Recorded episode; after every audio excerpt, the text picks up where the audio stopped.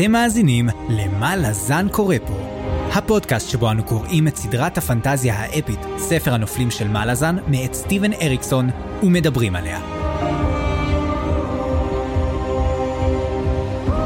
אני צפריר, ואני חיים.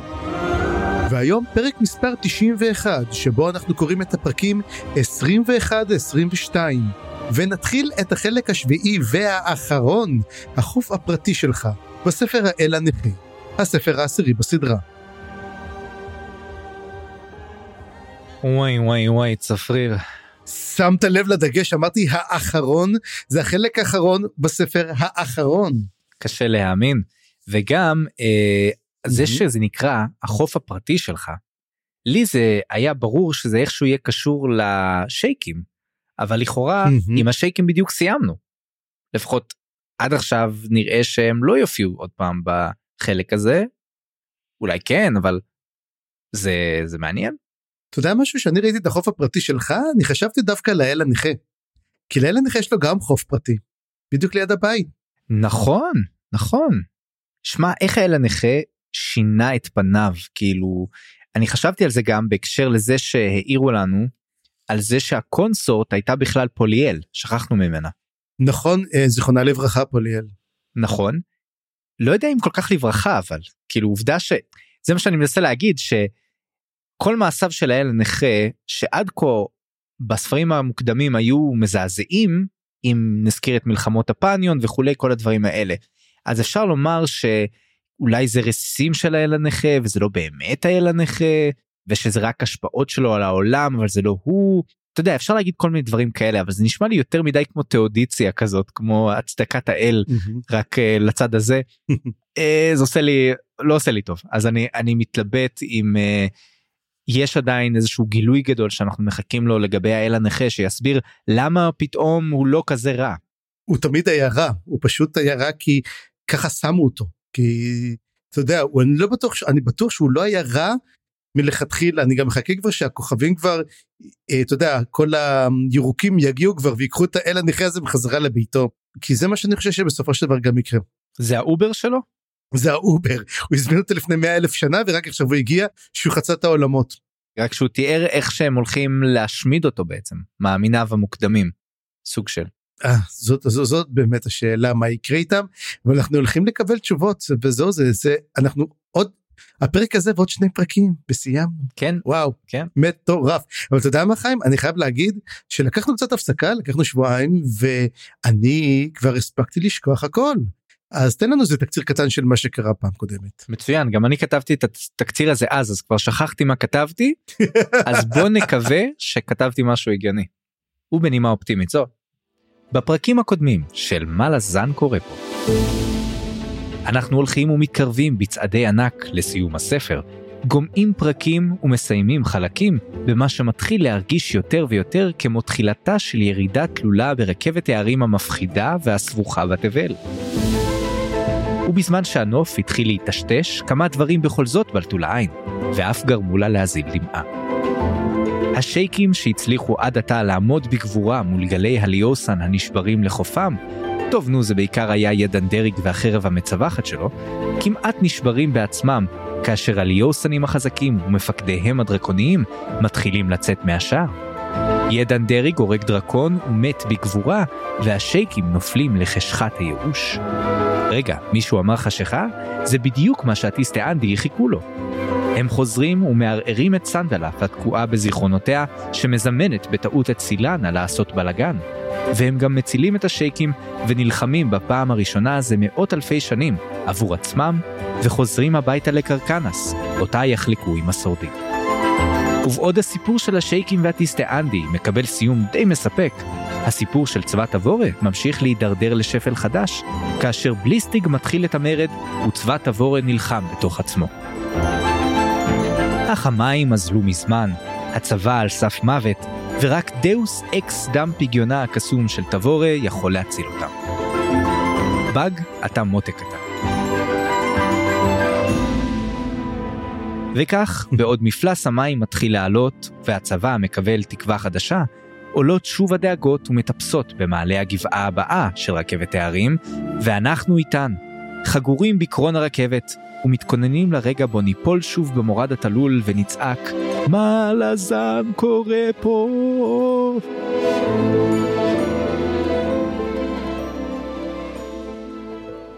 אכן אנחנו במדרון תלול מאוד נקווה שקצת תצליח לטפס ממנו.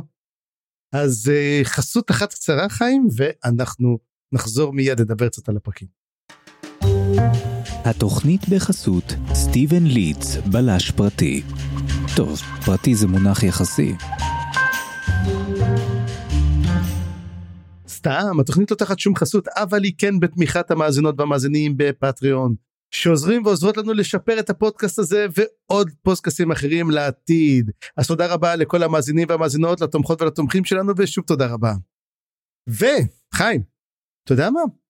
אם כבר דיברנו באמת על מלחמות וזה אמרתי יפה מה קורה עם פארן? ספר לי כאן אני לא בטוח שהבנתי לגמרי מה הלך שם. אני אגיד לך מה הלך שם. דברים ממש מגניבים. אני הרגשתי שזה כל כך כיף. פשוט היה לי כיף לקרוא את הפרקים האלה. אמרתי איזה יופי. יש פה אקשן יש פה צחוקים יש פה גם דברים מפחידים יש פה כאילו פשוט זה אריקסון שיודע להיות אה, סרט אקשן שיודע לעשות את הדברים האלה כל כך יפה את הקרבות את המלחמות את ה... אה, אתה יודע זה מזכיר לי את הסצנות שקלאם נלחם ב... אתה יודע בכלל קלאם ו... וקוויקבן כאילו לראות אותם שוב mm-hmm. עשה לי כל כך הרבה זיכרונות של גני הירח וכל מיני דברים שהתגעגענו אליהם ואתה יודע מה אני מרגיש שלא הערכנו אותם מספיק כש... כש... כשזה היה שם. כי הדואו הזה שהיה כל כך חזק ומגניב בגני הירח זה היה לנו נחמד אבל התייחסנו לזה ככה בצורה די רגילה ואחר כך אני רק כאילו חיכיתי שיהיו דברים כאלה וזה לא היה הרבה נכון? נכון מאוד. אז עשה לי ממש כיף. אז יאללה קח אותנו לשם. כן אז uh, אנחנו נמצאים עם פארן במקום הזה שהם אני עדיין לא סגור איפה זה בדיוק אבל צפונית לקולנס אני חושב איפשהו mm-hmm. ויש בעצם את uh, הצבא של בלאי שצר עליהם ואנחנו מתחילים בעצם מסוג של טריק כזה שפארן עושה להם ואיכשהו הוא מצליח ל- ל- לצאת ולהשמיד את הצבא הזה של בלאי אז הדבר הזה קורה ככה קודם כל יש את הצייר או מולוגון שמצייר לו קלפים בפקודה. ולצייר הזה יש כמובן את המבקר הקרפדי שאנחנו זוכרים אותו. ובמהלך הפרקים האלה צפריר אני אזכיר את זה כבר עכשיו אנחנו מגלים תשובה לאחת מהשאלות שאחת מהתיאוריות שהעליתי אני חושב מזמן מזמן שהקרפדה הזאת הוא סתם מדמיין אותה מדברת מדברת אליו הומולוגון שהוא סוג של mm-hmm. יש לו כזה קולות בראש או שהוא קצת איבד את השפיות אבל לא מסתבר שהקרפדה הזאת מדברת עם כולם. כן.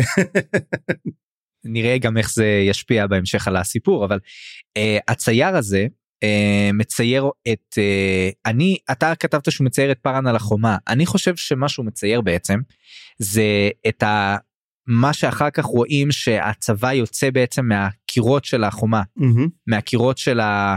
של המבצר שלהם ולא מהשער בעצם הוא מצייר קלף שבו הם יכולים בעצם לצאת בלי לעבור בבריקדות שזה מה שציפו בעצם שהם יעשו.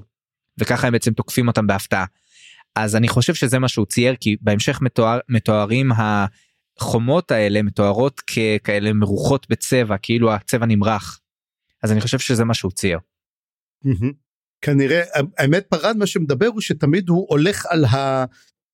על החומות כדי להפחיד כדי להראות את הנוכחות שלו. בעוד שהם אומר הם בכלל לא עושים את זה כאילו והוא אומר לו אני כן מה הדבר הזה וכנראה נמצא שם הצייר והוא מצייר שם את החומות זה מה שכנראה כן, הוא בא לעשות כן. שם. בכל מקרה אנחנו נראה איך הצייר הזה מצייר בהמשך עוד uh, שני קלפים אפילו ש, שנדבר עליהם אבל בזמן הזה בוא נדבר על כך שבלאי רואה אותו בעצם. Uh, מהחומה היא רואה מה שקורה שם היא רואה שחיילים הולכים ונעלמים היא מרגישה שמשהו הולך לקרות ואז באמת הם תוקפים בהפתעה החל מקלאם וקוויקבן שכמו שאמרתי ישר מזיכרונות הירח מגני הירח mm-hmm. איך שהם פועלים ביחד הוא מסתיר אותו והוא תוקף והוא מצליח להרוג אותה בעצם אה, ויש פה סוג של רגע שכשהם מצליחים להרוג אותה היא צוחקת והיא אומרת להם אתם טיפשים שאתם משתמשים באות טרל. ואנחנו נדבר בהמשך למה זה למה היא כנראה אומרת את זה. נכון. וחוץ מזה פארן בעצם עושה להם את הטריק עם החומות הם, הצבא יוצא מפתיע את הצבא היריב והם די משמידים את הצבא של בלאי. ועכשיו שהם השמידו אותם הם צריכים בעצם לצאת דרומה. ופארן מסביר שהוא ביקש את קאלאם וקיבל ככה במתנה גם את קוויקבן שזה תמיד נחמד. אחד פלוס אחד כמו שנאמר. לגמרי כי הוא היה הרי בקשר עם shadow throne ולא ידענו מה הוא ביקש ממנו מסתבר שזה מה שהוא ביקש ממנו מהמם. והכל פה זה בעצם השיתוף פעולה הזה בין כס הצללים ופארן. ועכשיו יש לנו בעצם פגישה שהיא סוג של שיחת שורפי הגשרים לשעבר וזה היה ממש שיחה מספקת ומעניינת וגם עלו בה כל מיני דברים מגניבים. ואני חושב שזה גם מעניין לראות איך הם עדיין מסתכלים על עצמם ככה קצת ואיך הם קוראים לעצמם חיילי הקיסר הם אומרים אנחנו חיילי הקיסר תמיד היינו. הם מבינים שלא משנה שקלן וד הפך להיות כס הצללים הוא אינדס פה את כל המהלך הזה הוא עדיין אה, גרם לצבא שלו לעשות מה שהוא צריך. ושורפי הקשרים בעצם המשיכו לעבוד אצלו וזה ממש מגניב המהלך הזה אני מאוד מאוד אהבתי אותו. וגם יש פה את הקשר החדש הזה חדש ישן בין פארן לקוויקבן וקאלאם ואנחנו רואים איך הוא יודע ליישם אותם להשתמש בהם בצורה טובה וגם איך קוויקבן לומד אה, להתייחס אליו בכבוד כוואלה הוא באמת היה יכול להיות קפטן טוב. ומצד שני אחד שהם לא רוצחים אותו בוא נגיד ככה אחרי שהם רוצחים נכון כולם. נכון וגם איך שיש ביניהם סוג של כבוד כזה והם לומדים להיות כנים יותר אחד עם השני ולעבוד ממש עם החוזקות אחד של השני ול... זה, זה ממש מגניב אהבתי את המהלך הזה כאילו קוויקבן לא רגיל לזה גם עם דוג'ק וויסקי ג'ק הוא שמר הרבה דברים בבטן. ובהמשך גם עם תבורה ופה נראה שסוף סוף יש מישהו שלא רק מבין אותו אלא גם יש לו את היכולות משל עצמו שסוג של עובדות ומחזקות פה את קוויקבן מהמם. ונראה בהמשך שכשהוא יוצר את קלף שייבד נקל אז אנחנו לא יודעים מה בדיוק ההשפעה של זה אבל נראה שיש פה מין שיתוף פעולה כזה מאוד חזק. כן באמת אה, פארן אה, תשמע לא פארן אה, הייתה לו התפתחות טובה הבעיה שאני קצת יש לי איתה שרוב ההתפתחות של פארן הייתה עוף אתה יודע הייתה מאחורי הקלעים. זאת אומרת אנחנו רואים אותו מבליח פה רואים אותו מבליח שמה אבל זה לא כמו שאנחנו ראינו תבורי ואנחנו רואים אותה הרבה. ואנחנו לומדים פתאום אתה רואה את פארן כזה אה, קצין עולה יותר והוא בכלל אמור להיות הדמות הראשית בסדרה. ככה לפחות בספר הראשון אה, רומזים לנו. לא לא באמת זה בדיוק העניין שאריקסון שובר הרבה מוסכמות של פנטזיה פה ואין קאסט קבוע ומי שנראה לך כמו הדמות הראשית הוא לא באמת הדמות הראשית אבל אני חושב שהארק של פארן כמו שאתה אומר די נגמר בסוף הספר השלישי. ואיפה שהוא היה שם כשהוא בדיוק גילה את הכוחות שלו והתחיל להשתמש בהם מהמם.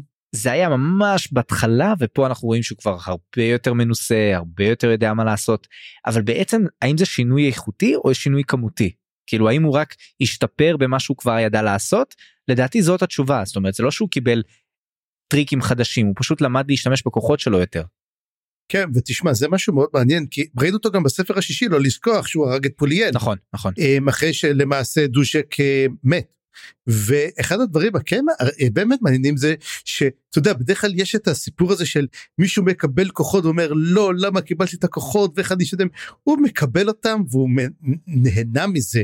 אתה רואה שהוא לומד את הכוחות הוא יודע את זה והוא אפילו הוא מאוד מאוד ציני אתה יודע אבל הוא אומר קיבלתי כוחות אני הולך להשתמש בהם אני לא רואה בזה רע או טוב אני פשוט הולך לעשות את זה. וזה משהו שאני מאוד אוהב בו. זה די אה, זה יותר קל לחבב את פארן ככה. ותוך כדי השיחה שלהם פה הם גם חושפים קצת את מה שהם חושבים וקצת שוטחים ככה את החששות והגרנד פלן כאילו כל מה שקורה פה בגדול במקרו ואנחנו רואים שיש הרבה דברים שהם יודעים אבל גם הרבה דברים שהם לא יודעים. למשל החשש שהטיסטליוסן השתלטו בעצם אנחנו רואים שזה לא בסינק עם מה שבדיוק קראנו על המלחמה של השייקים בטיסטליוסן ו... הם, הם עדיין לא יודעים אבל זאת לגמרי הת- התוכנית שה, שבעצם הם כן ינצחו אותם זה דוקרי זה לא היה כזה רחוק משם. נכון אבל זה סוג של יתרון שהם לא מודעים אליו כן וזה משנה את תפיסת מהמם. העולם שלהם שהיא יחסית עגומה כאילו אנחנו נראה עוד מעט במה הם תולים את התקווה שלהם שזה לא כזה הרבה.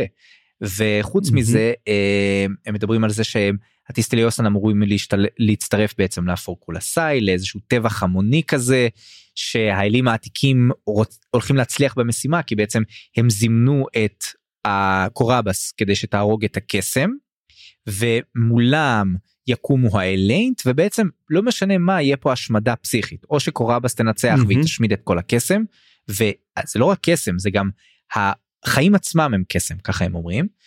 ויש גם את אה, האליינט שאם הם ינצחו הם פשוט ישתלטו על העולם אין מי שיכול לעמוד מולם בעצם. וחוץ מזה עולה גם העניין הזה של הקשר בין פארן לטבורה גנואס בעצם לטבורה שזה מאוד מעניין הדבר הזה איך שמצד אחד הם מעריכים אחד את השני מצד שני אין ביניהם כל כך קשר יש ביניהם חוסר אה, הס- הסכמה או חוסר התאמה מסוימת מהמם. בתור אחים הם לא הסתדרו כל כך וגם אנחנו מבינים שהאם אם אימא של כל הקונברג'נסים הולכת לקרות ואנחנו כבר ידענו את זה כאילו זה היה ברור זה היה obvious אבל זה נחמד שהדמויות מודעות לזה גם. ופתאום הם גם חושפים את זה שיש להם בעצם שני סודות שני נשקים סודיים שאולי ייתנו להם את הניצחון פה וזה. הדבר הראשון זה באמת תבורה שפארן מאוד מחזיק ממנה. מספר את הסיפור על הילדות שלה שהיא בעצם לא רק שהיא הייתה משחקת בצבאות כאלה ומשחזרת קרבות היסטוריים אלא גם היא הייתה משחקת מין אה, משחק מיניאטורות כזה של אה, של מלחמות בקטנה היא שיחקה וורהמר. לגמרי וורהמר והיא הייתה מז... אה, אבא שלהם היה היה לו תחביב הוא היה מזמן לשם את כל הגנרלים הדגולים ואנשים מהזה והם היו מפסידים לה תמיד. לא רק זה היא הייתה גם לוקחת קרבות בלתי אפשריים שהפסידו והיא הייתה משחקת מהצד המפסיד. וכ... והיא הייתה מנצחת זאת אומרת היא כן נראתה שאפשר לנצח קרבות בלתי אפשריים. זה מה שגורם לי לחשוב שהיא לא שיחקה בוורהמר אלא היא שיחקה ברום טוטל וור או כל אחד מהסדרה טוטל וור ששם בגרסאות ההיסטוריות אפשר לשחק בקרבות היסטוריים גם אתה מקבל כאילו את הסקירמיש כזה אתה מקבל את הקרב הזה ואז אתה יכול לשחק אותו מאיזה צד שאתה רוצה וזה ממש מגניב. כן זה כמו פנזר ג'נרל גם שהיה אה, משחק ישן גם כן מה שכן מאוד מעניין גם כן אם אתה זוכר הם, אנחנו ראינו כבר את הסיפור הזה שהיא הייתה ילדה והייתה עושה את הדברים האלו והקרב שהיא בדקה דרך אגב שהם ראו אותה עושה אותו זה הקרב על אונטה.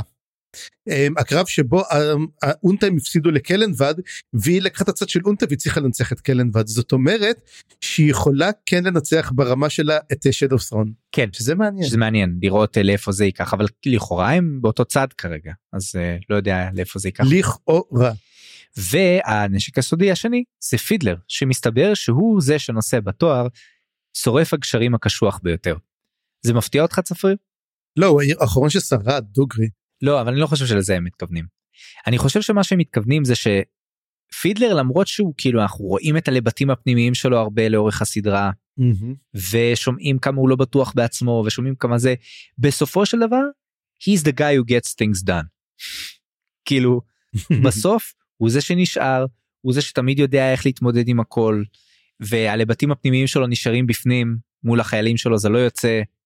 וזה מעניין זה מעניין לראות את הדבר הזה ש... ואתה יודע למה זה מעציב אותי? כי זה אומר שהוא ימות. כן אה? כן. אז זה אפשר להגיד על כולם אבל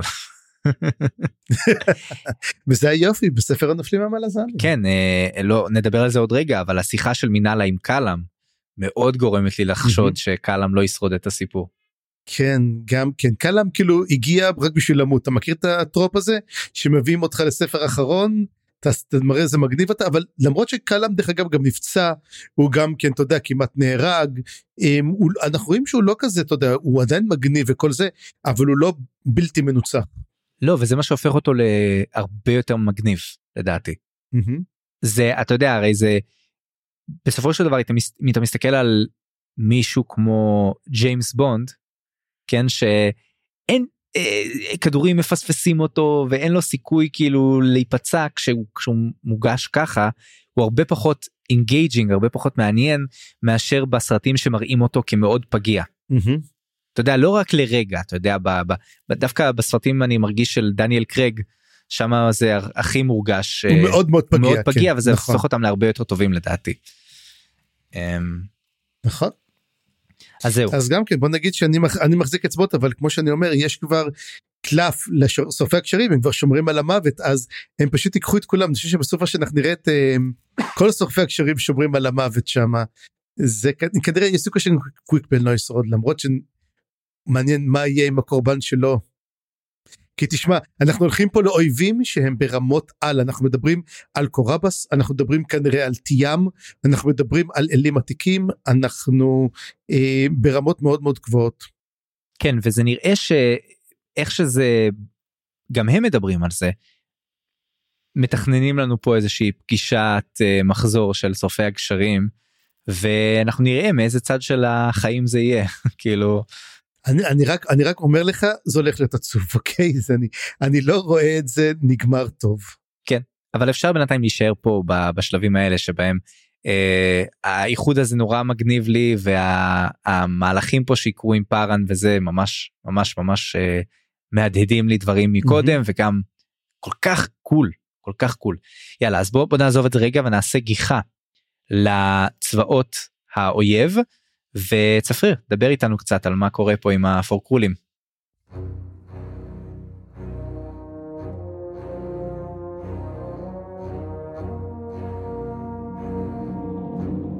אז בוא נדבר שאנחנו ראינו נקודה אחת של הקרב עכשיו אנחנו רואים את הקרב אחר עכשיו צריך לזכור שבלי ששמנו לב התחילה כבר המלחמה אוקיי כי המהלך הזה של אה, פארן למעשה אה, בוא נגיד כזה דבר פוקול הסל מודעים למה שקורה וסרניטי באמת אה, מרגיש את המוות שלה.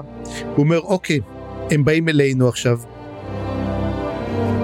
אבל הוא אומר טוב מה אנחנו יכולים לעשות? אז הוא אומר טוב יש לנו את הפרשים אותם פרשים שהגיעו מהים. הם, זה של חושב אנקלה אני חושב המנה, המנהיג שלהם. אריקלה אז הוא אומר טוב אריקלה סליחה אנקלה זה איזה יצור מימי כלשהו אבל אז אריקלה ואז הוא אומר כן אנחנו נצטרך בעצם אה, להשמיד אותם ועדיין הוא לא מרגיש עם זה טוב הוא אומר אני כנראה שולח אותם למותם. אני בכלל לא הבנתי מה זה הפרישים האחרים שיש את הנקליאן ויש את הפרישים האחרים. לא הבנתי את הקטע שהם הגיעו מהים שבעצם היה את הצי של כל הדוברות או לא יודע איך לקרוא לזה של הפרישים. נכון. שהוא נפרד הוא נפרד מהם זה, זה, זה היה באיזה, לפני זה שלושה ספרים משהו כזה שהם דיברו שהם עושים מיקוף. נכון שתבורי שלחה אותם הלאה בעצם. נכון. ולא ידענו לאן אז בעצם לפה הם שלח, היא שלחה אותם והם אלה שערקו לזה אז השאלה נשאלת איך יש להם איזה קשר האם הם יכולים לתקשר אחד עם השני אולי דרך הזאבים או איכשהו. לא הם לא הם לא מדברים בכלל אחד עם השני זאת אומרת אריקלה אה, ערק כלומר אנחנו נשבענו לתבורי וזאת לא המטרה המטרה הייתה לעשות את זה דרך ה... אה, אתה יודע ד, הם, ערקו כי הם הקדישו את עצמם הוא אומר הם גם פרשו דרך אגב מה, זה מצחיק הם פרשו מהפרישים האחרים. זאת אומרת הם בכלל אמרו הפרישים האחרים הם לא בסדר כי הם נשבעו אמונים קרוקבה הרי נשבע אמונים לתבורי ואמרו זה אנחנו לא מוכנים לקבל ולכן הם מצטרפים לפורקו לסייל. אמ, זה היה שם ואז אנחנו בעצם אמ, רואים עוד פוקוס את רוורנס אמ, שרוורנס בעצם היא הכי הכי בכירה מביניהם נכון אם אני זוכר נכון. כן רוורנס היא העתיקה ביותר. עכשיו איך קוראים לזאתי שהולכת עם איך קוראים לו תזכיר לי קצת עם אותם כי אני חושב שבוא נעשה רגע עצור קטן כי אני רוצה גם לעצמי ואולי גם אחרים קצת לעשות סדר בפורקרול אסייל שלנו אז יש לנו כמובן את רוורנס היא הכי בכירה ויש יש את סרניטי שהוא בעצם אחד הבכירים שם גם כן ויש את דיליג'נס דיליג'נס אמ, זה זכר או נקבה שזה לא אומרים אני לא זוכר כל כך. דיליג'נס הוא, הוא זכר. הוא זכר ויש עוד את זאתי שסוחבת את איקריום שהיא בדרך למדבר. זאת קלם. זאת קלם אוקיי אז הם בעצם אלו שיש לנו בילי הייתה עוד אחת והיא הלכה. בלאי מתה, סרניטי זה האחד שעדיין המבוגר הזקן הזה עדיין גם. מבוגר ועדיין אה, יילחם עכשיו נגד פארן ויהרגו גם אותו. Mm-hmm. זה אומר שמהצמרת נשארו רק אה, אה, רוורנס שהולכת לשמור על הלב של האל הנכה או שהלכה לשמור על הלב של האל הנכה. כן. יש לנו את דיליג'נס שבדרך להילחם בצבא מדרום ויש את קלם שבדרך ל... אה, לצבא של פארן. לצבא פארן. לא, בדרך כן. לאיקריום. לא, לצבא של תבורה, סליחה. קלם בדרך לאיקריום. לא, היא כבר עם איקריום, איקריום נגרר מאחוריה. היא תפסה אותו את הגופה שלו והיא גוררת אותה איתו. אני לא הבנתי את זה. היא גוררת איתה, היא, היא, היא גם גוררת איתה עצמות, המון עצמות מאחוריה, והיא גוררת גם את איקריום, הרי איקריום היא מצאה אותו אה, בתחילת הספר מחוסר הכרה והיא גררה אותו יחד איתה. אוקיי, שכחתי מזה לגמרי. לא הבנתי את זה ככה. תראה, זה לכן טוב שאנחנו מחזירים לנו כי כן מרגיש, אתה יודע מה, שאפילו שיש אותם, אנחנו לא כל כך מקבלים כל כך את הדברים על הפורקרול אסייל, ודי מתים די מהר, אז ככה, אז מה, ש, מה שאנחנו רואים באמת רברנס היא הולכת שם והיא פוגשת את דיליג'נס ומקבלת הודעה שלמעשה מדרום מגיעים 7,000 איש וזה הפרישים של תנקליאן. של תנקליאן. Mm-hmm. בדיוק. ואז דיליג'נס אומר היי אני מצאתי איזה ספרים בתוך המקום הזה ב, um, של קולנס um, מאיוולת גוטוס um, וזה נחמד שבאמת אומר כשחוכמה שותתת דם כסילים עומדים בניצחונם. שזה היה אחלה אחלה משפט נכון זה ציטוט כזה ל... כן. כן. ואז היא אומרת לו תשמיד את כל מה שאתה מוצא שם אתה יודע כאילו אני לא מוכן לקבל זה הזכיר לי קצת את, ה, את דאעש שהם רואים את כל הפסלים ואת כל הדברים המדהימים שעשו והם אומרים פה תפוצצו אותם כי זה לא מתאים לאמונה שלנו והאפיגרף והפעם אני קראתי את האפיגרף והאפיגרף אה, מדבר על גם כן מאיוולת גוטוס ואני חושב שזה נקודה שהייתה שם שכתוב שאדם אחד היה יהיר כל כך שהוא רצה להתאבד אז הוא זימן דרקון. Mm-hmm. ואני חושב שזה המוות של רפרנס ואחד הדרקונים יהרוג אותם. מעניין. אז זהו זה כי בעצם היא אמרה להשמיד את זה והיא לא קראה את זה וזה כל כך מן צדק פואטי שהיא לא קראה את איוולת גוטוס והיא לא תבין בעצם מה קורה שם וזה מאוד מאוד מעניין השאלה עצמה מי זימן את הדרקון שהוא רצה להתאבד ואני חושב שיש סיכוי שמדובר בדרקונוס. לא לכאורה אתה יודע זה הכי מתכתב הרי עם האלים העתיקים. שזימנו את קוראבס mm-hmm. זימנו דרקון בהירותם ו- וחטפו דרקונוס בפרצוף. וחטפו דרקונוס ונראה גם את uh, קלימנדרוס שגם כן. כן. לא, לא, לא תמשיך איתנו הלאה כמו שנאמר בגלל הסיפור הזה אז כמו שאמרנו שכאן נמצאת שמה היא מרגישה את קוראבס והיא מכינה את איקריום להילחם בה ואז כאילו כמו שאמרנו היא מכינה היא אומרת לו תתחיל לקום עם זה ואז מגיעים שני תלנים מס והיא פשוט מחסלת אותם נורא נורא בקלות עכשיו. אנחנו מכירים את התלנים מס האלו? כן נראה לי זה השניים שערקו בעצם מטול. לא הם הגיעו להיות הם הגיעו לחמישה והפכו להיות ה-unbounded. אה נכון רגע אז אז אבל כן השמות שלהם היו מוכרים לי אז אני שכחתי כרגע לא רשמתי את זה אבל צריך לבדוק אני אז מאזינים יקרים אם אתם יודעים מי שני תלני מעשלו שנלחמו ומתו בהשפלה גדולה מול קאם ללא עזרת איקריום נשמח לדעת אני די בטוח שהשמות נתקלנו בהם כבר שזה לא שמות. אה... אתה יודע משהו יש כזאת כמות של שמות שיסלחו לנו אבל אנחנו לא זוכרים את הכל בעל פה. Mm-hmm. ואז אנחנו מגיעים בעצם לראות כל הנקודות רואים את סטורמי וגסלר הם מרגלים אחרי הפרישים ואז הם אומרים ואז סטורמי אומר יאללה בוא נהרוג אותם. אבל גסלר אומר לא אנחנו לא נהרוג אותם והוא אומר לו תגיד לי זה הדבר הכי מטומטם אנחנו רואים את האויבים אנחנו יכולים לחסל אותם למה אנחנו לא עושים את זה. וגסלר אומר אני רוצה שלמעשה קרוקבה היא כן יכולה להחזיר אותם ולשנות את הפרשים. הוא אומר זה כוח שאנחנו עדיין יכולים להשתמש בו. אבל זה לא בטוח. אתה חושב שהיא צודק או שהוא לא צודק? יש סיכוי? כי קרוקבה אנחנו ראינו היא כבר נמצאת עם הצבא של תבורה. אמ, אנחנו נראה שאומנם הם ניצלו אבל באמת היא יכולה להחזיר אותם? יש סיבה לזה? היא תפנה אותם באמצע הקרב? יהיה איזשהו שינוי גדול כזה. אנחנו נראה אבל אני חושב שהדבר הזה האלמנט הזה של מה לעשות עם הפרישים אנחנו נתקלים בו משני הכיוונים mm-hmm. גם באיך שפארן מתמודד איתם וגם באיך ש... סטורמי וגסלר מתמודדים וזה דרך די אותו דבר אין לנו בעצם מלחמה אמיתית נגד הפרישים. כן. הרעיון של הפרישים שהטבע בסופו של דבר יתקומם נגד כולם mm-hmm. הוא לא בהכרח נוגד פה את מה שקורה כאילו השאלה עד כמה בני אדם הם חלק מהטבע או לא. וזאת שאלה פילוסופית. אבל לפי הזאבים הם לא. נכון אבל הזאבים לא ממש חושבים בצורה הגיונית. אה, כמו שקלאם אומר בהמשך אולי אה, אולי אם כן ו, ואני חושב שזה שאלה יותר מפילוסופית זאת שאלה כזאת פרקטית האם הם רוצים בעצם להילחם בהם או לא וגם זאת שאלת ההנהגה פה שנופלת בין המתח הזה בין סטוק, אה, טנקליאן וקרוגהווה שנדבר עליו עוד רגע יותר. כן אז באמת ניגש לזה קודם כל אנחנו רואים את טנקליאן אנחנו מגיעים ואת טנקליאן אתה יודע מגלים שאנשים רוצים להקים, להקים mortal sword מישהו אהוד הוא פשוט הרבה פעמים הוא פשוט מוציא להורג המון אנשים מתחיל הטיהור. או סתם אנשים שהיו נאמנים לקוגהבה.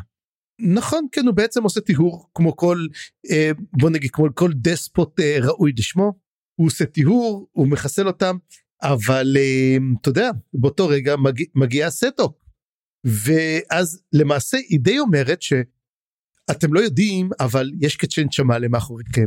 מה שבעצם חשבו שהם לא יודעים אותם כי אה, סטורמי וגסטר אמרו הם לא, הם לא רואים אותנו. אבל הם אומרים רגע יש לנו למעשה את ה... אה, אתה יודע להילחם נגד זה אז אומר לה תקלקלן תשלחי את הזאבים שלחמו נגד קצ'ן צ'מאלה אבל הזאבים לא יעשו את זה כי קצ'ן צ'מאלה הם כן חלק מהטבע. ולא מעולם הם לא נלחמו איתם זאת אומרת הקצ'ן שמעלה הם למעשה אולי התושבים המקוריים של הפלנטה צריך לזכור את זה. כי ידוע שהטיסטי אנדי וטיסטי ודו כל הטיסטי לא, הם לא מהפלנטה הם לגמרי שונים והם לגמרי משנים את הכל. אמ, אבל שמעלה הם היו הכי קרובים לטבע שאפשר להשיג. וזה אחד הדהים אותי אתה יודע מה הם לא נלחמו מעולם מול הזאבים מול הטבע לא פגעו בו מעולם. אמ, אתה יודע מה שמראה קצת את הקצ'ן שמעלה אולי כגזע האולטימטיבי אולי של העולם. כן גזע הרבה יותר uh, הרמוני עם, ה, עם הטבע בהחלט mm-hmm. ורואים את זה בזה שהם יחסית חייתיים כאילו עדיין הקשר שלהם הוא, הוא לא אתה יודע לא טכנולוגי כל כך יש להם טכנולוגיה אבל היא קצת mm-hmm. אחרת ובאמת אולי בנרוק אולי הם, יותר נגד הטבע איך שהם uh, יצאו. Mm-hmm, לגמרי. נכון. ובעצם אז מה שהתוכנית החדשה של טנקליאן היא לעשות כזה דבר. אנחנו נתקדם לעבר הפורקרול הסייל ואז ואז למעשה הקצ'ן שמאלה יתקרבו אנחנו נפנה את הצד וניתן לקצ'ן שמאלה לחסל את הפורקרול הסייל עכשיו צריך לזכור שטנקליאן לא יודע שהפרישים חתמו איתם על הסכם. זה רק מראה שבעצם אין תקשורת בין השניים האלו. אז זה מעניין גם כן לעשות את זה. עכשיו בדיוק כשהם מגיעים שם דרומית מגיעים אותו צבא שאנחנו ראינו שסרניטי וכולם הם מגיעים דרומה. לא סרניטי לא סרניטי לא נמצא איתם נכון אבל מגיע צבא של אספקה. דיליג'נס. של דיליג'נס יכול להיות והוא מביא להם בעצם אספקה. ואז יש קטע מאוד מעניין של טנקליאן וטנקליאן אה, מתחיל להבין ויש לו מין התפכחות מאוד מאוד מעניינת כי תוך כדי המסע שלמעשה כל ההתנהלות שלו ושל האחרים הוא מבין אנחנו לא דת אנחנו כת. ואתה יודע הוא כזה אומר לעצמו אני ממשיך אפילו שזה כת אני ממשיך עם זה והוא אומר כן. אני ממשיך עם זה הלאה אפילו שהוא יודע שזה לא בסדר. והוא יודע שאנחנו כבר לא דת אנחנו כבר לא עומדים עבור שום דבר אני לא מייצג כבר כלום אני למעשה זאת כת אני עדיין הולך עדיין הולך להמשיך עם זה הוא לא יכול לוותר על הכוח שלו. לטנקליאן יש מין עמדה מעניינת. הוא גם מציב את עצמו בין קוגהווה לסטו mm-hmm. הוא אומר בקוגהווה זה הצד הכופר היא כפרה בהכל בעצם. mm-hmm. יש לנו את סטוק שהיא הפנאטיזם הלגמרי ללהיות uh, תחת האלים והוא יש לו מין ראייה מפוקחת כזאת מין ריאליזם כזה. הוא אומר אני יודע שזה לא באמת אתה יודע אני רואה את זה ממש כמו uh, ויכוחים דתיים כאלה Mm-hmm. אני לא מאמין אני אני יודע שאלוהים לא קיים אבל אני מבין את הצורך בדת כאילו משהו כזה. הוא מין תופס משהו כזה באמצע והוא מציב את עצמו שם והוא מצליח להרשים אותי קצת בעמידה שלו מול סטוק למשל שהוא mm-hmm. גם אומר מה שהיא תעשה היא לא יכולה באמת לעמוד מול, מול האלים האלים יפעלו דרכה היא לא יכולה לעצור אותם אבל הוא רוצה למנוע מהזאבים להגיע כי מבחינתו אם הם יגיעו זאת אומרת שהם ימותו מיד יהרגו אותם. אז הוא מנסה למנוע מהזאבים להגיע והוא מנסה לסדר את הכל ככה שהם לא יצטרכו להגיע גם. הוא איכשהו מנסה לשמור עליהם שלא יאבדו את זה. נכון ואז בעצם נפגשים הם מדברים ואז הם אומרים שצבא אה, תבור אמור להגיע וזה אומר להם כן הוא אומר ולתבור יש לה גם חרב אות הטרל. ואז אנחנו רואים שמתחיל משתגע ואומר רגע רגע מה מה קרה שם אנחנו נבין בעצם מה גורם את חרבות הטרל במיוחד שקורבס בחוץ. כן. ואז אנחנו עוברים בעצם למחנה הלפרי ואנחנו רואים בעצם את אה, ברייס והמצב שלו מחמיר אגב המצב של הצבא של ברייס גם כן גרוע זאת אומרת אנחנו ראינו את זה כבר מפעם קודמת הוא מאוד מאוד גרוע ואז הוא מתחיל לקבל את הסיוטים שלו הוא חולם שעדיין באותה ממלכה תת מימית איפה שהוא היה שם הרי הוא מתחיל לאבד אחיזה ואז אמ, אמ, ארניקט נכון? ארניקט. לא, ארניקט איך קוראים לך? ארניקט מוציאה אותו מזה ומנסה להחזיר אותו ואנחנו רואים שלמעשה אפילו שראינו שברייס התעורר אחרי שבעצם הוד מת. אנחנו רואים אותו עדיין אבל עם ה-PTSD לאותה תקופה שהוא היה מת. השאלה כמה זה PTSD וכמה זה באמת קורה. יכול מאוד להיות שהוא באמת נשאב חזרה עכשיו. אה, שאולי משעול המוות מתחיל להתאפס על עצמו שוב אולי משהו ששורפי הגשרים עשו אני לא יודע אבל זה מרגיש שהוא באמת מאבד אחיזה. ומשהו בח, בחלום הזה היה לי ממש מעניין מבחינה פילוסופית שהיה שם מין כזה את הקול של תהול שהופיע שם. ותהול שהופיע בחלום כנראה לא באמת היה שם. זה כנראה היה באמת רק כזה בראש של של ברייס מין קול כזה שקיבל את הפנים של תהול אבל זה העלה כל מיני דברים מעניינים. קודם כל היה שם את התמה הזאת של הבדידות מול המוות שזה מוטיב מאוד חשוב בפילוסופיה האקסיסטנציאליסטית כאילו הקיומית של כזה יש את הבדידות שהיא משהו שבני אדם לא יכולים לגשר עליו. והתשובה לבדידות הזאת היא יכולה להיות נגיד אה, או סוג של ניהיליזם כזה שזה גם משהו רחב אני פה מפשט קצת את העניין אבל ראיתי את, את כל זה בתוך המחשבות של ברייס של אין בעצם משמעות לכלום וזה יכול להיות משהו מאוד משחרר אבל זה גם יכול להיות משהו מאוד מדכא ומאוד uh, בעייתי. והתשובה של תהול וזה משהו שמאוד חזק כי זה מופיע בדמות של תהול כל הזמן זה עניין הזה של אבסורדיזם של כאילו להגחיך את הכל עד לרמה שהכל כל כך מגוחך אבל זה לא אומר שהוא חסר משמעות. זה אומר שאנחנו פשוט צוחקים מזה שהחיים יכולים גם להיות דבר מצחיק למרות שאין לנו תשובה לדברים ולמרות שהדברים יכולים להיות כבדים מנשוא. אה, אחת הדרכים להתמודד זה פשוט להגחיך את הכל. וזה משהו שתאול עושה שוב ושוב ושוב ואני חושב שזה ממש יפה איך שאריקסון מכניס פה את הרעיונות האלה לתוך הדבר הזה. כן, כבר, כבר הבנו שאריקסון הוא מאוד מאוד מתוחכם בכתיבה שלו אבל מה שכן קורה אם אנחנו כבר דיברנו על תהול אמ, אנחנו רואים שפתאום מגיעה תגבורת וזה באמת היה מעניין שמגיע תגבורת של צבא טבלורים שמגיע לשם. לא רק. כן. רק 300 טבלורים הצבא העיקרי שם זה ה... אה, שכחתי את השם שלו המפקד ההוא שהיה פעם אה, מה... אלה שהיה להם עבדים אינדטד ועכשיו הם האינדטד סוג של אבל כן זה עבודה לקהילה כזה משהו כזה. כן והוא כזה מין מאוד מאוד כזה אתה יודע לוקח את זה ברצינות את האינדטד וכמו אומרים הוא לוקח מה זה תחים ואז יש את המכתב ומתהול ואז אומר לו יש לך מכתב אז הוא אומר טוב תקריא לי את זה בקול רם. ותהול ידע שיקריא את זה בקול רם ובכוונה בגלל זה הוא אמ, משפיל אותו קצת. זה לא משפיל כזה הוא קצת עושה לו כזה צחוק אומר לו נו מה קורה? שכבתי אותה כבר? אה, אה, אה. כאילו רגע אשתי קוראת את זה טוב טוב טוב לא חשוב אין שום דבר הכל בסדר. כאילו ממש מראה כמה שזה מעלה לו חיוך על הפנים אבל מה שקורה ברייס יודע לקרוא בין השורות. והוא קורא שבעצם הוא קורא לו אח יקר. הוא אומר אף פעם לא קרה לי ככה ולמעשה הוא מבין שהמכתב הזה הוא מכתב פרידה. והוא מבין שברייס אה, לא שורד את הקרב הבא והוא נפרד ממנו נותן לו את כל הכוח שנותן לו את כל היכולת אבל הוא לא מאמין שהוא ישרוד את זה ונאלץ לצפות בברייס מת פעם שנייה.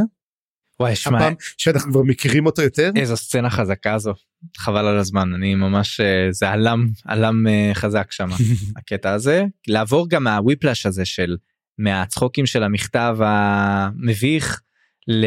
הוא בעצם נפרד ממני וואו איזה איזה מהלך זה וזה מחזק פה את העניין שתיאול גם כשהוא משתעשע וצוחק וזה בעצם עמוק בפנים הוא גם מאוד יודע מה קורה הוא מאוד מפוקח mm-hmm. ומצליח להניע המון דברים למרות שבעצם הוא אומר שזה הכל באג עושה ומשעמם אותו ומעייף אותו עם כל ה... כן. אה, כל הדברים שהוא מצליח לעשות. כן אני אני אתה יודע אני רוצה פשוט טרילוגיה על באג ותהול ולא צריך מעבר לזה פשוט רק אותם עושים שטויות מסתובבים בעולם עושים שטויות לגמרי. כן.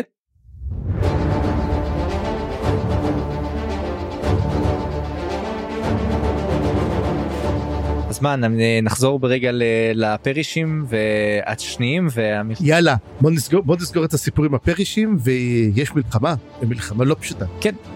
אז זהו אז הצבא של אה, פארן ממשיך בעצם והם נתקלים בכוחות הראשיים של הפורקרול אסייל שזה בעצם משהו כמו 7,000 אה, קולנסים שזה בעצם ה-regulars, קולנס regulars שזה ה Shriven המושפעים בעצם של הפורקרול אסייל שיש להם שם pure אחד וכמה מפקדים שהם watered. אוקיי? עכשיו קוויק בן מזהיר כבר את קאלאם שפה בשלב הזה מהקטע של האוטוטרל. ואז אנחנו מגלים בעצם את ה info-dump הקטן הזה על איך יוצרים אוטוטרל. ומגלים שזה בעצם כשיוצרים המון המון קסם כשיש מקום עם ריכוז גדול מאוד של קסם אז נוצר האוטוטרל. ואוטוטרל מושך אוטוטרל זאת אומרת הדרקונית קסם שיצרו אותה יצרו אותה גם באירוע מין קוסמי כזה שבו מלא מלא כוחות השתמשו בקסם בו זמנית ונוצר הדרקונית אוטוטרל. שבהתחלה הוא חשב רגע אתה מדבר על האי אוטוטרל ליד שבע ערים הוא אמר לא שם זה איזה מין אירוע סתם כזה שקרה לפני מיליוני שנים זה משהו אחר. פה זה באמת היה משהו מכוון שיצרו את הדרקונית. והשימוש באוטוטרל בעצם מקרב אותה או מזמן אותה או יכול להשפיע עליה איכשהו ולכן השימוש פה מסוכן. אבל גם כל הקטע פה זה בעצם שיש מין כזה מתיחות בין קוויקבן וקאלאם בשלב הזה נראה שהם mm-hmm. קאלאם קצת כועס על קוויקבן הוא, הוא אומר אחי אנחנו אתה לא יכול לעשות לי את השטויות שאתה עושה לכולם. והוא מזכיר לו שהוא גם חסין מפני השטויות שלו קצת קאלאם יודע גם לכפכף את קוויקבן כשצריך ואולי זה למה הם חברים כל כך טובים. ואני אגיד גם שבעצם מה שקורה פה שהם מתקרבים לצבא זה שהצבא בעצם התבצר במעבר שפארן חייב לעבור בו. ועכשיו העניין הוא כזה הגם שהצבא של פארן מאוד מאוד חזק גם אם הם אם הם יצטרכו להילחם בצבאות האלה הם בטוח יספגו עבודות אבדות קשות והם לפחות זה מה שאנחנו חושבים. וזה בעיה כי הם צריכים להגיע מהר והם גם צריכים לשמור על הכוח שלהם. אז תגיד לי רק pass זה איך קוראים לזה בעברית מבחינת uh, גיאוגרפיה איך אנחנו קוראים לזה. pass? תהיית לי? כמו mountain uh, pass למה הכוונה בעצם זה גיא מעבר זה מעבר הוקף מעבר כן אבל זה זה יש לזה בטח שם גיאוגרפי כאילו שהרי זה בעלייה נכון? מעבר בין ערים זאת אומרת יש לך בעצם ערים ויש לך את המעבר שעובר ביניהם יכול להיות מין קניון כזה אבל uh, זה מעבר. אני חושב שזה הוקף. לא? אני סתם מנסה לדמיין את זה זה בעצם בין שני ערים יש לך מין הוקף אה, כזה ביניהם אבל אתה עדיין צריך לעבור מעליו כדי כדי להגיע לצד השני נכון?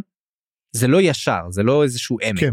לכן מה שאני אומר זה מעניין ששם הם בוחרים להתבצר ואז הם יוצרים מין כאלה חפירות אה, ובעצם אה, יש פה מלחמת הם יצטרכו לעבור דרך החפירות האלה זה נורא נורא קשה להילחם בזה ומלמעלה החפירות האלה דווקא מאוד אה, אה, לא יעילות כך שאם הם יצליחו לעקף אותם איכשהו זה לא יעזור בקיצור יש פה זה מאוד מעניין כאילו אה, איך שהקרב הזה בנוי ואיך שאריקסון מסמן פה את הקלאש שהולך להתקרב. ואז גם הוא מסביר mm-hmm. שהצבאות פה עומדים ככה שצבא קולנס נמצא מקדימה והפרישים נמצאים מאחורה. ולמרות זאת הפרישים סוג של עדיין איכשהו אריקלה משתלט פה על, ה, על העניין הצבאי והוא זה שנותן את הפקודות ולכן הצבאות נראים נורא, נורא מאורגנים למרות מה שהם מכירים מהקולנסים עד עכשיו. בקיצור כל המצב הזה זה התיאור מצב ואז אנחנו מבינים שפארן לא נשאר פרייר בכלל והוא שולח את קאלאם ואת קוויקבן לעשות את מה שהם עשו מקודם. זה עבד עד עכשיו למה שזה לא יעבוד עוד פעם? להרוג בעצם את הפיור את סרנטי. והם הורגים אותו אבל שם יש איזשהו סנג קטן וסרנטי כמעט הורגת את קאלאם ואז יש קטע נורא מוזר. הורג הורג הורג אה, הורג סליחה שהוא כמעט הורג את קאלאם ויש שם נקודה שהם מרגישים איזושהי נוכחות שמתחברת להם לפרישים ולזאבים אה, וזה דווקא איזשהו שד ואז השד הזה נוגע בקלאם ומרפא אותו. קלאם אומר בהמשך משהו שזה קשור לשד שהוא הציל אתה זוכר את הנקודה הזאת שהיה את השד שהוא חס על חייו? לפני כמה ספרים זה היה שאני שכחתי זה היה בספר השני אם אני לא טועה. וואי. היה שם שד כזה שהוא נלחם בו בכניסה לדריג'נה אני חושב אם אני לא טועה למערבולת. Mm-hmm. זה מה שזכור לי יכול להיות שאני טועה לגמרי אבל שהם הלכו מכות ואז הוא הציל אותו. הוא חס על חייו או משהו ואולי זה השד שהוא עכשיו זה אבל מה זה קשור איך זה הגיע לשם מה זה הדאוס אקס מכינה המוזר הזה. לא אהבתי. כן זה היה קצת מוזר אתה יודע אני מודע אני לא אני גם כתבתי את זה בגדול מי לכל הרוחות זה השד הזה ולמה הוא חשוב עכשיו. כן. מה שכן מה שהיה מגניב פה זה שפארן הפעיל פה קלף חדש שהוא יצא והוא קרא לו הקלף המלזני ביותר וזה ה shaved knuckle. וה shaved knuckle זה כאילו וואו באמת חייבים קלף בשביל זה האם זה קוויקבן האם זה קוויקבן פלוס uh, קלאם או שזה סוג של משהו כללי יותר שבעצם כל פעם שהוא צריך את המשהו אקסטרה הזה uh, הוא יכול בעצם להשתמש בו פארן אבל לדעתי זה יותר קשור לקלאם וקוויקבן. אני חושב שזה דווקא זה כללי מהסיבה שזה המאגר האישי של פארן שכל פעם אומר אני צריך משהו יש לי הפתעות יש לי חדר מלא הפתעות וכל פעם שאני צריך אני יכול להביא משם את ההפתעות האלו. זה מין חדר סודי כזה שבו אתה יכול מחסן סודי שבו אני יכול לשים מה שאני רוצה. לא אם אתה רומז על, המ... על המשעול הסודי שלו אז זה לא השייב נקל שהמשעול הסודי שלו זה מה שהוא זה קשור לקלף אחר שהוא יוצר בהמשך. אוקיי כי זה אני זה, אני הבנתי את זה ככה שבעצם זה הקלף שבו הוא יש לו את ההפתעות שלו השייב נקל. אתה צודק אבל אני חושב שהתבלבל כאילו אה, אה, איחדת בין שני קלפים בלי לשים לב שנדבר עליו עוד מעט בהמשך. יכול להיות אוקיי אוקיי. אז הם חוזרים בעצם לפארן מודיעים על הפרישים והם רואים אותם גם ככה על הדרך כשהם הולכים לסרנטי הם הרי ראו את כל הצבא ראו איך הם מתכוננים ראו את הכת הזאת של של אה, טוג ופנדרי כאילו מתפללים ומתכוננים למלחמה וראו את הפיקוד שם איך הוא נראה וכל הדברים האלה. בקיצור הם מבינים גם שהפרישים בגדו בתבורי בעצם. והם היו עם תבורי אז הם יודעים את כל הדברים האלה והכירו את הנקליאן והכירו את קוגהווה וכאילו כל הדברים האלה ואנחנו מבינים גם שפארן לא רוצה להילחם וכבר רמזתי על הדבר הזה. בקיצור עכשיו הפורקרולים מזדעזעים מזה שסרניטי מת ומעבירים את הפיקוד בעצם לגמרי לאריקאלה מבחינה צבאית. ואריקאלה מחליט שהוא הולך להתבצר ולעומת זאת פארן מחליט שהוא רוצה לגרום להם לשבור אותם אבל לא להרוג אותם. הוא רוצה בעצם לגרום להם להיכנע. זה זאת המטרה שלו. איך הוא מתכנן לעשות את זה? ובכן פארן לא ישב בשקט. הוא אה, השתמש ביכולותיו כשליט החפיסה בכך שהוא היה לו דרך לרגל אחרי המורנט לגלות שיש מצבורים של תחמושת מורנטית לגלות שיש סוג חדש של תחמושת מורנטית שנקרא רד בולט. איך נתרגם את זה לעברית ספר? קליע אדום? חזיז אדום? חזיז אדום נשמע לי מגניב. והוא יוצר לו קלף חדש שנקרא חזיז אדום ובאמת עם הקלף הזה דרכו איכשהו יוצר איזשהו משעול מקום שבו הוא יכול להחביא את כל התחמושת הבאמת שווה אבל את כל השרפרים והברנרים וכל הרגילים הוא חושף מביא אותם עד לשם והולך לדבר עם הסאפרים עם המרינס שכולם סאפרים. לא זוכר אם נקבו במספר שלהם 300 משהו כזה או מספר אחר. משהו כזה כן. משהו כזה. הוא עושה להם מין נאום כזה שכל הנאום הזה לא חשוב באמת. למה? כי מספיק שהוא חושף בפניהם את כל הדבר הזה הם בוכים מאושר אתה יודע זה כאילו החלום הרטוב של כל סאפר. ואנחנו מגלים בהמשך שהסאפרים האלה הם כל כך כאילו מרינס מלזנים קלאסיים הם גם גילו על המצבור של הקאסרים והרדבולטס בזה שהם אה, בעצם אה, עינו את המבקר ואורמולוגון בקטע כזה יחסית משעשע והצליחו להשיג גם את המידע עליהם. ובעצם פארן אומר להם אוקיי יש לכם מה שאתם צריכים? מצוין לכו על זה. והם uh, באמת הולכים על זה צפריר.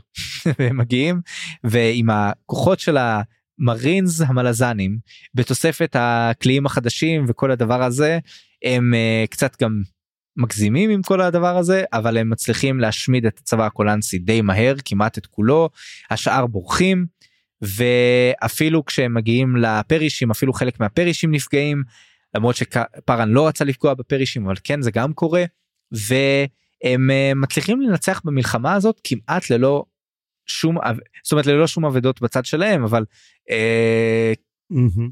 אתה יודע זה היה יכול להיות עקוב מדם הרבה יותר מזה וזאת לא באמת מלחמה צפריר זה באמת כמו שאומרים הפרישים זה יותר כמו טבח פשוט טבח והאם זה עכשיו איך שהקרבות הולכים להתנהל בעולם הזה. כאילו אתה יודע זה משהו שגם מוכר לנו מההיסטוריה שלנו של העולם שלנו כשהמלחמה שינתה את פניה, כשהקרבות הפסיקו להיות uh, חרב מול חרב וחצים וכאלה ו... ויש תותחים ויש תותחים ואבק שרפה זה שינה את פני המלחמה. Mm-hmm. זה פשוט חזק הנקודה הזאת לראות אותה גם בעולם הזה שבעצם נוצרה פה מין uh, נקודת אל חזור כזאת. אם יש לך את הגישה לכל התחמושת הזאת למה שלא כל המלחמה תהיה סאפרים האלה כאילו מה הוא צריך.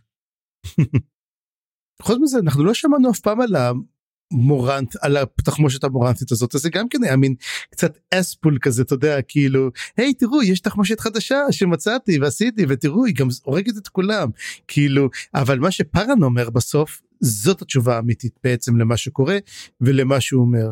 כן אפשר היה להסתדר גם בלי הרדבולטס זה סתם היה מין כזה אתה יודע אייסינג און דה קייק. זה לא זה בשביל להראות לו זה פשוט להראות להם חבר'ה מה שתביא what you can do I can do better זה בדיוק מה שזה היה. Mm-hmm. אני רוצה רק לצטט פה משהו זה קצת out of left field אבל אני אצטט את זה בכל מקרה יש uh, ראפר שאני כן. מאוד אוהב שקוראים לו דן בור והוא עושה ראפ למשחקי מחשב. ממש טוב אגב. אוקיי. Okay. ויש לו ראפ של סיביליזיישן של משחק המחשב. ושמה יש לו איזה כמה שורות גאוניות אז אני רוצה להקריא אותם כי זה בדיוק מה שדיברנו עליו עכשיו. The blacksmith is the wizard that gives us these powers. Devour enemies leaping down from the siege towers. The better the tech is, the lesser the efforts to wreck it, the less time to see their eyes and feel sympathetic. פשוט שורה גאונית שם וזה בדיוק מה שהשינוי הזה בין uh, קרבות רגילים לאבק שריפה ו... כלי נשק חדשים יותר ויותר והטכנולוגיה בשירות המלחמה פשוט ממש ממש חזק. אה, זהו אז אה, בוא נחזור רגע לדבר הזה כשהם מצליחים בעצם לנצח פה. קוויק בן וקאלאם מקבלים את הקנייה מאריקאלה. הם בעצם נשלחים לעשות את המשא ומתן שהוא בעצם לא בדיוק משא ומתן. אריקאלה די נכנע מהר. כן יש שם את הנקודה שקאלאם משכנע אותו ואיך הוא משכנע אותו בעצם? הוא אומר uh, אתה מאמין לאלי הטבע שרוצים עולם בלי אנשים בעצם. אתה מבין את האבסורד שבזה? ואני אסביר לך למה האבסורד הזה עוד יותר אבסורד זה כי בני אדם הם לא באמת נפרדים מהטבע. הם פשוט אייפקס פרדטור הם פשוט הפסגה של היכולות שה, שהטבע יכול לייצר וה... אה, אה, איך שהטבע הוא חסר חמלה בעצם בני אדם הם אותו דבר. זה לא כל כך שונה פשוט בני אדם יש להם כלים OP. בני אדם הם OP צפריר. אה, לא יודע אם אתה, אתה מכיר את טירזו כן. ביוטיוב? לא אבל אני יודע מה זה OP.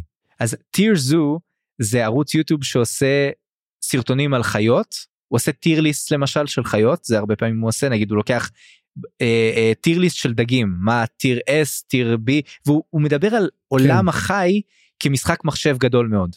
אוקיי? והוא מדבר על patches שמשנים את, ההס...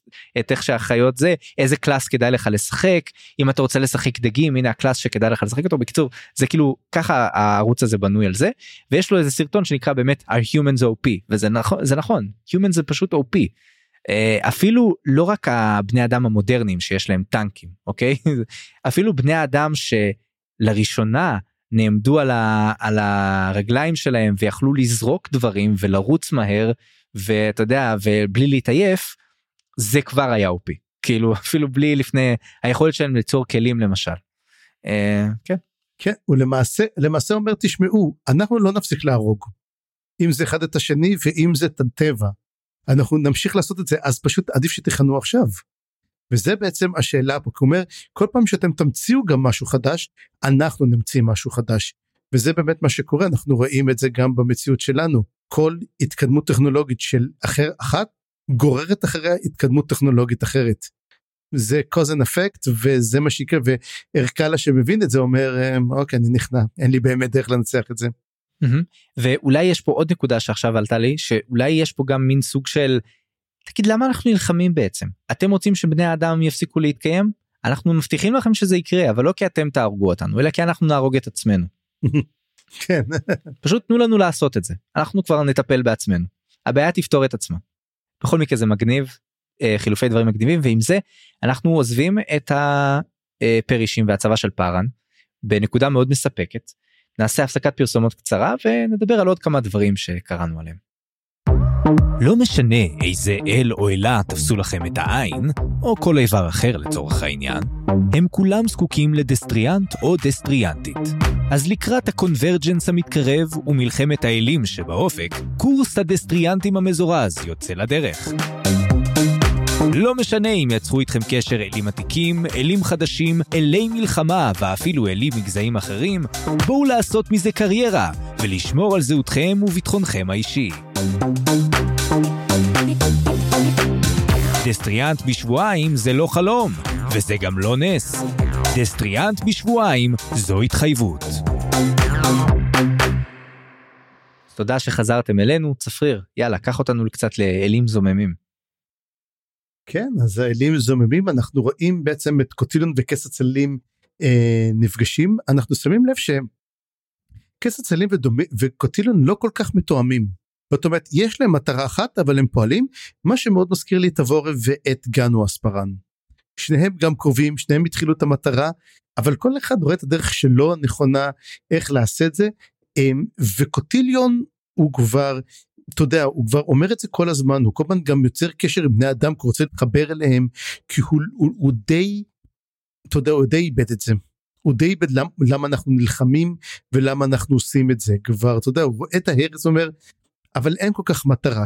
הוא, הוא נזכר מה שאמר לו אדג' ווקר, עכשיו צריך לזכור מי הוא אדג' ווקר. אדג' ווקר הוא למעשה היה פעם אחת שניסה להשתלט על, על, על משול הצללים ולא הצליח ומה שהוא מקבל הוא פשוט שלד שמהלך בקצוות של קורל דה מורלן והוא מונע מכל אחד בעצם להשתלט עכשיו מכיוון שקלן וד ודנסר די הצליחו להרים עליו הוא מאוד שונא אותם.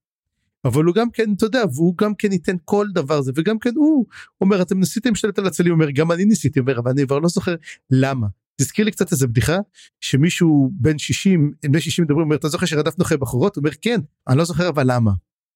וזה אותו דבר גם כן הם, הם איבדו את זה ואני חושב שקוטיליון יעשה משהו קיצוני קצת מאוד קיצוני ויש סיכוי דרך אגב שנגיד שקוטיליון לא שורד איתנו את, ה, את הספר הזה. וואלה. לי זה גורם כל הזמן לחשוב שזה מעניין איך אריקסון יוצר פה את הדואו הזה ומראה לנו שהם תכננו הכל מראש הם ידעו בדיוק מה שהולך לקרות הם mm-hmm. אחלה צוות אבל הם לא מקשה אחת. יש ביניהם חילוקי דעות mm-hmm. יש ביניהם הבדלים רציניים אה, אבל הם עדיין מצליחים לה, לגרום לזה לעבוד אני חושב סך הכל וקוטיליון הוא זה שבא עם החששות והבעיות וקלן וד מצליח לאמנס מצליח בעצם להרגיע אותו ולזה אבל הוא לא משכנע אותו הוא לא מנסה להסביר לו שהוא טועה.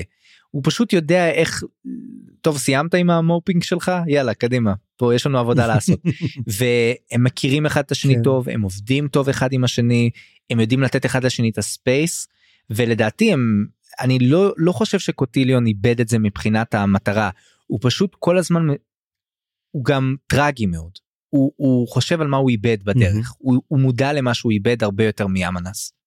אגב אתה יודע למה אמנס לא אכפת לו מזה? מסיבה אחת מאוד מאוד פשוטה אמנס היה מטורף לחלוטין.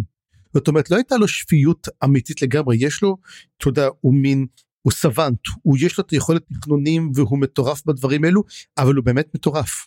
ולכן כשהוא בא לעשות את זה גם רואים שהוא לא השתנה בכלל מהיותו אדם להיותו אל. כן הצחקוקים האלה ואיך שהוא מתואר כקצת אה, פסיכוטי כן. והרי זאת הסיבה שפחדו מה, מה, מה, מהקיסר, הוא היה לא צפוי. הוא יכול לעשות את הדברים האלו גם במציאות. אז פה אנחנו מבינים גם כן מה קרה שם אבל הוא כן היה לו תכנון וכן בוא נגיד his heart is in the right place.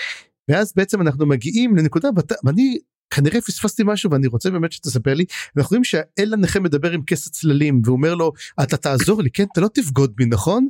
ואומר לו אומר לו אמנס אומר לו לא אני איתך.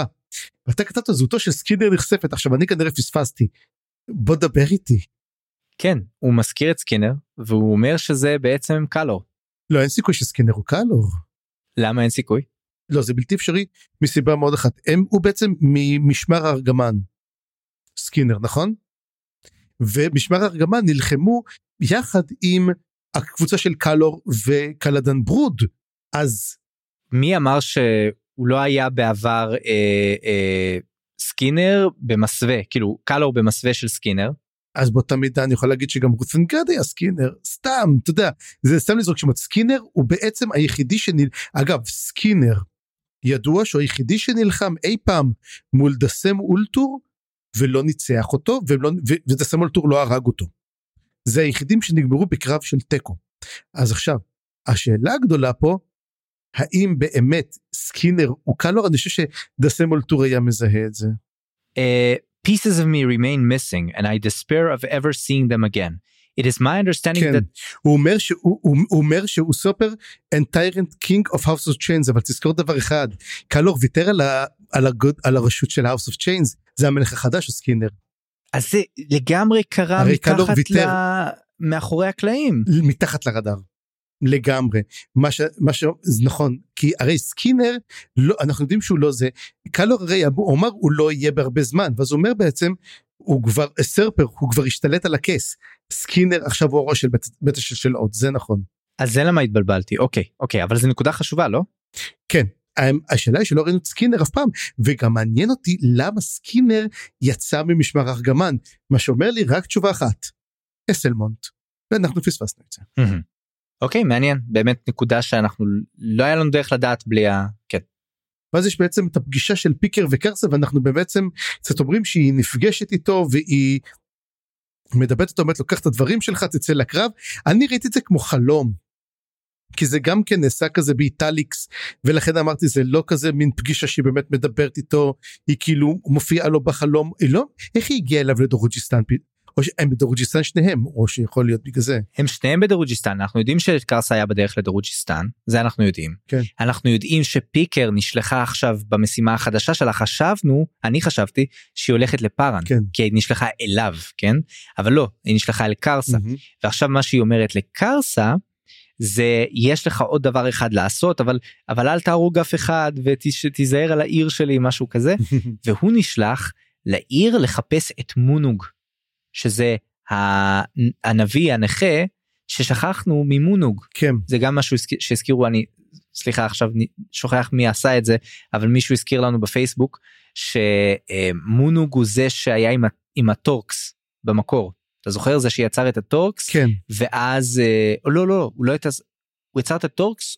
הוא היה אומן הוא, הוא לא הוא יצר את הקלפים. הוא יצר את הקלפים. יצר את הקלפים ואז אה, אה, האל הנכה הפך אותו לנכה בעצמו ואז הוא הפך להיות הנביא שלו וזה הנביא שאנחנו רואים אחר כך בדרוג'יסטן. אה, אז זה הנביא. אוקיי זה טוב טוב לדעת ובאמת אנחנו יודעים את זה ובוא נגיד שבית הצללים ב- לא בית הצללים בית השלשלאות עושה לעצמו עכשיו כינוס. אבל זהו זה בעצם הנקודות שלנו בעצם עם זה אבל אה, בוא נדבר קצת על איזה נקמה קטנה שהגיעה. האלים העתיקים שיחקו באש, זימנו דרקונית גדולה ומפחידה, וקיבלו דרקונוס בפרצוף, ודרקונוס ממש מפחיד. הוא רודף אחרי קילמנדרוס וסצ'ולף, מגיע לאיזשהו משעול או עולם מוזר עם שני ירחים והורג אותם. אה, יש שם מין קטע כזה שהוא קצת עצוב, קצת טרגי, אבל דווקא מס... מסמן משהו שדווקא הגיע מהשיחה של קלן ו- וקוטיליון, שהאלים העתיקים הם כמו ילדים, משהו כזה, איך הם מתים קצת כמו ילדים, כאילו איך הם חסרי כוח מול דרקונוס, ואיך הוא הורג אותם, ואיך הם כזה, אה, סצ'ולס לא מוכן לעזוב את אמא שלו, הוא אומר בלעדיה אין לי כלום, והוא אומר תעזוב אותה, אתה יכול להמשיך לחיות, והוא לא, אני, אני, זה, ושניהם אה, זורקים ככה את האשמה על ארסטס, שאותו דרקונוס עדיין לא תפס. ואחרי כל הדבר הזה, כס הצללים מגיע, ומשכנע את דרקונוס לפחות אנחנו מניחים כי השיחה הזאת קצת נקטעת ואנחנו לא יודעים מה קרה שם אבל הוא מצליח לשכנע אותו לא ללכת ולהתערב במה שקורה בקולנסי מאפורקולסייל וקוראבס וכל הדברים האלה. הוא שולח אותו לעשות משהו אחר. אנחנו לא יודעים מה זה. והוא אומר לו אה, אנומנדר רייק הקשיב לי. הוא, הוא ואני יכולתי לסמוך עליו אני ידעתי שהוא אה, יעמוד במילה שלו האם גם אתה תעמוד במילה שלך והוא אומר לו אחי עוד לא אמרתי לך מה זה תעמוד במילה שלך. קיצור אה, כן השיגו איזשהו כנראה איזושהי הסכמה ולא בטוח לאן דרקונוס עכשיו מתקדם. עוד נקודה קטנה שעלתה שם זה פעם ראשונה שהוא קורא לעזת עזתאי. אומר מה בשם מי בשם עזתאי כן. אתה וזה מעניין כי יש לנו קשר הרי בין מה שקוטיליון ואמנס עשו והעזת נכון שזה מעניין. אני לא יודע מה הקשר של דרקונוס לזה אבל זה סתם נקודה שתפסה אותי. ואחרי שדרקונוס עוזב קוטיליון מגיע ושוב יש לנו שיחה איתם. והוא מעלה חשש שתבורי לא תצליח. אה, מבחינת shadow throne זה דווקא כן הגיוני. אה, ואנחנו מגלים גם שלשדו throne יש מאמי אישוז רציניים וגם על זה אנחנו מדברים קצת. אוי זה תשמע אז אחד הקטעים הכי מצחיקים שאומר לו מה אתה קיסר? זה הכל? אתה יודע מה כן. אבא שלך היה? מה אתה בסוף אל? של מה של צללים? אתה יודע מה היה אבא שלך? של, המשעול של המשעול העקום הזה. השבור הזה. כן אתה יודע מה היה אבא שלך? תשמע זה היה קורע. אני חושב דרך אגב שזה שזה לא אמיתי שזה סתם שטות. או שבאמת יש פה אימא של אה, קלנבד. והיא אמורה להיות בת איזה 300-400 שנה ואנחנו לא יודעים כן כי הוא הרי אומר שהיא לא באמת מתה משהו כזה. כן בכל מקרה אה, נקודות מעניינות ומצחיקות אבל הסצנה שמסיימת את החלק הזה את הקטן הזה זה בעצם אה, אופון שאיכשהו סצ'ולת רואה אותם כשהוא גוסס מהמם. והוא מרגיש אותם או רואה אותם או משהו כזה והם אומרים שהם הולכים בעצם אה, או לנקום בו ולהרוג את ארסטס או שהם צופים שארסטס הולך למות אבל לדעתי זה הם מתכננים לנקום את אה, מות אביהם סוף סוף. יכול להיות הם הם אומרים הם אומרים הבא בתור זה רסטס אז אה, נראה גם את אה, תשמע בוא נגיד שמתחילים להיפטר פה מכולם אתה רואה זה כזה מתחיל לנקות הרשימה כן לגמרי. תשמע לפחות אולי בסוף הספר אפשר לעשות ספר חדש עם כמות שמות נורמלית אולי מהפה שלך לאריקסון. כן אז באמת בוא נתחיל את הקטע האחרון שמסיים את הפרק שלנו וזאת מלחמת הדרקונים. ואנחנו רואים את זה כמה פעמים במהלך הפרקים האלו קודם כל אנחנו מדברים באמת עם סילצ'ס רואין וטולס שון כי הם מבינים שלמעשה השחרור של קוראבס הוא דווקא היה לפי התוכנית של אנומן דה ריק הם תכננו תמיד בראש לשחרר את קוראבס ובעצם המטרה הייתה בעצם חיסול הדרקונים. זאת הייתה המטרה האמיתית. שהמטרה היא אפילו סיכוי של לחסל את ים את מלכת הדרקונים עצמם כי הדרקונים הם האיום הגדול ביותר על העולם. ואז הם אומרים "אמ, אנחנו הולכים לעשות את זה ואנחנו הולכים להגן על קוראבס שניהם. אמ, אז בוא נגיד שאני חושב שהם גם כן נגיד שלום לסילצ'סרווין וגם כן לטולס שון הכרנו אתכם מעט מאוד. אנחנו רואים גם כן ברקע גם את אולארי סיל מתכוננת לקרב גם טלורסט וקרדל כבר אמרתי לך את התיאוריה שלי שטלורסט וקרדל זה אותה דרקונית האחת שהיא מופיעה ואני חושב שאנחנו נראה את זה ואמרתי שכנראה היא דיברס הדרקונית הזאת היא פשוט לא מודעת לזה ובאמת אנחנו רואים את קוראבס נלחמת כל הזמן. כל פעם אנחנו רואים קטע על קוראבס נלחמת קורא נלחמת בסופו של דבר אנחנו רואים שהורגת מאוד מאוד אה, דרקונים הם הורגת מאות מאות דרקונים אחריהם פשוט הם באים אליה ללא הפסקה וזה מצליח באמת הדרקונים נלחמים אבל קוראבס יודעת שלא עוד הרבה זמן. השאלה עצמה גם כן האם קוראבס נמשכת לקרב של קולאנס? האם המטרה בעצם היה להביא את הדרקונים לקולאנס בהשמדה הסופית של האל הנכה כן או לא. שאלה טובה אה, וגם איפה הדרקונים נמצאים פה בעצם על המפה הזאת של ה... באיזה צד הם אולי הם בצד של עצמם. אוי, אני גם אגב צריך לזכור שדרקונים איך אומרים את זה דרקונים זה כמו יהודים ברגע שיש לך שתיים יש לך שלוש דעות. לא תמיד הדרקונים אומרים שהם לא יכולים אמרו גם אתה לא יכול יותר משניים כי השלישית קל למישהו סכין בגב זה זה קללת האלן זה הטומאה שלהם. אני חשבתי שאתה בא להגיד דרק... יהודים הם כמו דרקונים הם אה, אוהבים הרבה כסף ואוצרות. גם כן זה אנחנו יכולים להגיד בתור יהודים כמובן. ודאי. אבל אני אגיד לך מה הצד הטרגי פה שעלה מקורבס דווקא עניין אותי שאנחנו שומעים את המונולוג הפנימי שלה היה לה מין קטע כזה שהזכיר לי קצת את המלך מידס מהמם. שאומרת כן אני כל דבר שאני נוגעת נהרס ואני רוצה פעם אחת ליצור משהו וכאילו זה היה כזה לא צפוי הנימה הזאת שנכנסת פה לקול שלה נכון? נכון. אבל תשמע זה גם מעניין לראות את זה שכל מי שאנחנו נותנים לו תמיד את הרעות ואת הגול זה אבל לא הוא בסך הכל לא אשם בטבע שלו. יצרו אותה. אתה לא יודע. אבל אני נזכר פתאום בסצנות של רייסט מהספר הראשון הג'גות ושם כאילו הוא לא מצויר כמשהו שאתה יכול להזדהות איתו. וגם פה זה לא מספיק כדי שנקבל איתה אליה איזושהי אמפתיה אבל זה כן גורם לנו פתאום להבין שיש פה יותר מסתם יצור חסר בינה שמשתולל כן. כאילו. זה מעניין. מאוד מעניין ותשמע אנחנו הגענו לסוף החלק ואנחנו שני פרקים לסיום וואו אגב אתה יודע שאנחנו לעשות לא יודע, סוף הפרק לא סוף החלק הזה כן סוף הפרק שלנו עכשיו אבל מה שאני חייב להגיד כן. ששבוע הבא אנחנו הולכים לעשות משהו שעשינו אותו רק פעם אחת. בכל התקופה שעשינו את הכל אנחנו עושים דבר אחד אנחנו קוראים פרק אחד. הפעם הקודמת שזה קרה זה היה פרק 7 בצעדי העצמות ואתה זוכר מה קרה שם. Mm-hmm. אחד הפרקים הכי טובים בתולדות הפנטזיה אי פעם שנכתבו הולך להיות פרק אחד הוא ארוך הוא ארוך מאוד ואני גם אגיד לך מכיוון שהייתי צריך לחלק את הפרקים האלו אמרתי לעצמי שמע זה פרק ארוך אבל המדהים הוא יותר שהפרק הבא אחריו הוא עוד יותר ארוך ממנו אבל אני נכנס אותו יחד עם הפרק אמרתי אני לא יכול לעשות נכנס להיות שני אפילוגים קצרים יש שני אפילוגים לספר אז יש לנו הרבה קריאה גם השבוע גם לשבוע הבא.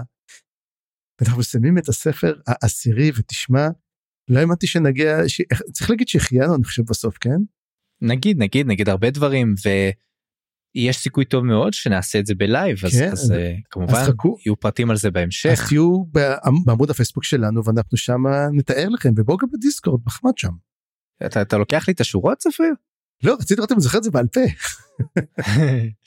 רגע יש, יש לך אבל שניים יש לך לפעמים נחמד שם יש לך גם מה אכפת לכם נכון יש לך שניים נכון כן. אוקיי נכון לא יודע זה תלוי בפודקאסט וזהו לטאטה. בפעם הבאה נקרא את פרק 23 ונמשיך את החוף הפרטי שלך, החלק השביעי והאחרון בספר האל הנכה, הספר העשירי בסדרה. אני חיים גורוב גלברט. אני צפרי גרוסמן. בואו לערוץ הדיסקורד שלנו, נחמד שם. ונשמח אם תדרגו אותנו באפליקציית הפודקאסטים שבה האזנתם לנו. ואם בא לכם לתמוך במה שאנחנו עושים, אפשר לעשות את זה דרך פטריאן, יש מלא דרגות תמיכה ותשורות מגניבות, פרטים בתיאור הפרק. העריכה וסאונד חיים גורוב גלברט.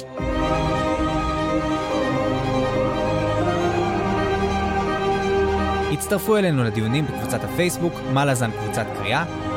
תודה שהאזנתם, וניפגש בפרק הבא.